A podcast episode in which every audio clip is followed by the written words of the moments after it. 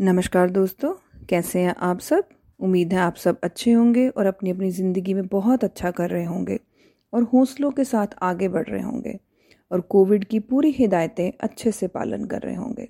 और मैं सरबजीत एक बार फिर आपके साथ अपनी लिखी एक और प्यारी सी कविता साझा करने आई हूँ, जिसका शीर्षक है आवाज़।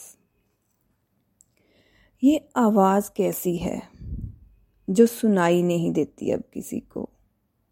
शायद तेरे अंदर की आवाज़ है जो तू सुनकर भी मौन है, क्योंकि बाहर बहुत शोर है। बाहर का शोर तू सुनता है क्योंकि तेरा अंदर अभी भी कमज़ोर है। तो बैठ जरा आराम से, अंदर की आवाज़ सुन, बाहर को विराम दे। तेरा खुद के साथ बैठना ही तुझे सुकून देगा।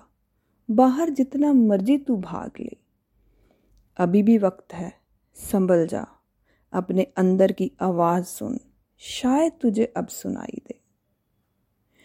तो सच में इस भागम भाग भरी ज़िंदगी में, इतने शोर भरे माहौल में हम अपने अंदर की आवाज़ शायद सुन ही नहीं पाते, क्योंकि वो आवाज़ शोर में नहीं सुनी जा सकती।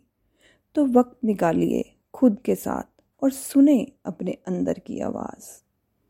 तो इसी के साथ धन्यवाद। Keep listening and keep following.